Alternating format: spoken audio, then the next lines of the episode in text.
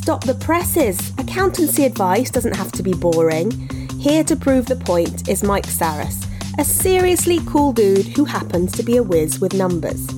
Here's a little excerpt from his episode on how startup founders can be smarter with their money most people who start businesses, they're not business experts, they're not tax experts. They're doing it because they have a passion for making something or they've got a great idea that they want to execute.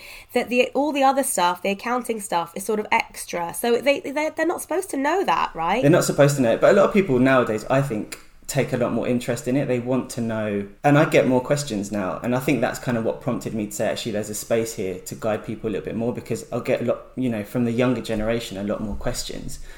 Whereas previously, maybe there was a lot more trust in accountants or just a lot more trust in professional services in general. Whereas now, people are a lot more inquisitive. So why is that number like that? Why does why is that number in that box? What does this mean for me? What does it mean for the future? What does it mean for my tax? What's it mean? You know, so they're not supposed to know. Going back to the original question, they're not like they're not supposed to know it, and so that's why bringing on somebody like an accountant is really important at the early stages, just to guide them through, help educate, make sure that they're on the right tracks before things go in the wrong direction without them really knowing about it. So our expertise to keep them in check, keep them organized, make sure they're achieving their goals ultimately because that's you know you go into business to achieve generally to achieve a goal.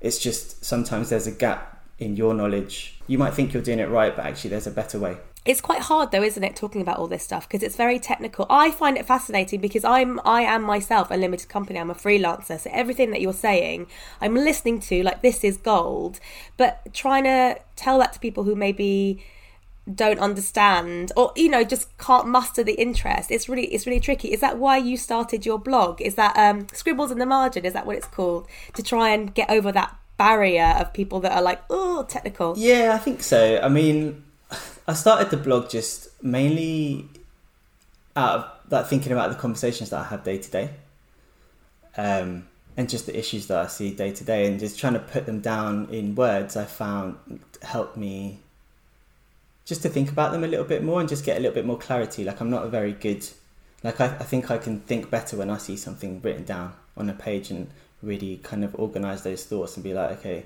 why why are people spinning out a little bit you know and not necessarily in control? Like what are those what are those barriers? Like what what are the things that they could be doing better? And that's kind of what i want to explore in some ways. And like you know other people are very keen on growth. So what you know what are, you know potential growth strategies? What are some pitfalls? What you know what a lot of people ask me questions that actually i can't answer.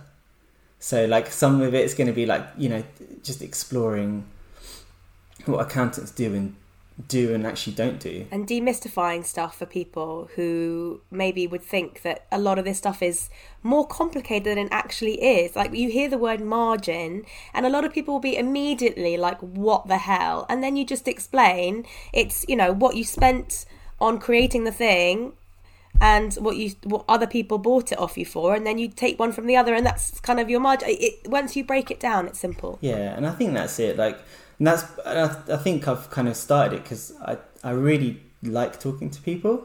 I really like talking to my clients, and sometimes that's my own downfall because it means that I have to you know fit that actual work around all the chatting and the Zoom calls and stuff.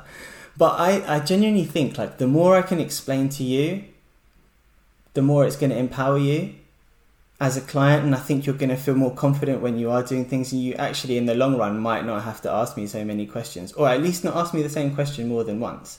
I think those are the things that I really really think are important and I think that accountants can do if they if they take their time to do it. Well, the classic line is you don't know what you don't know. So it, it's always useful to have advice.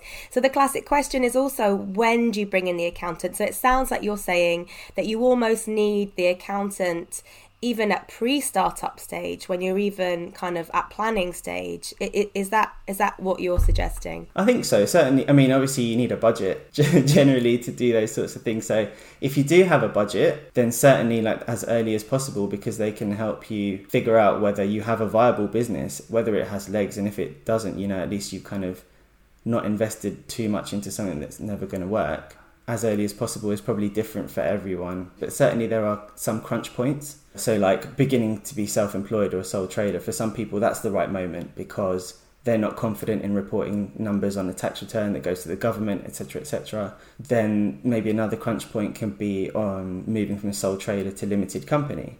At that point, things get a little bit more complicated. You've got a separate legal entity. You've got more reporting to do, you know, to Companies House, to HMRC on the corporation tax side. On the personal tax side, you might have VAT to deal with.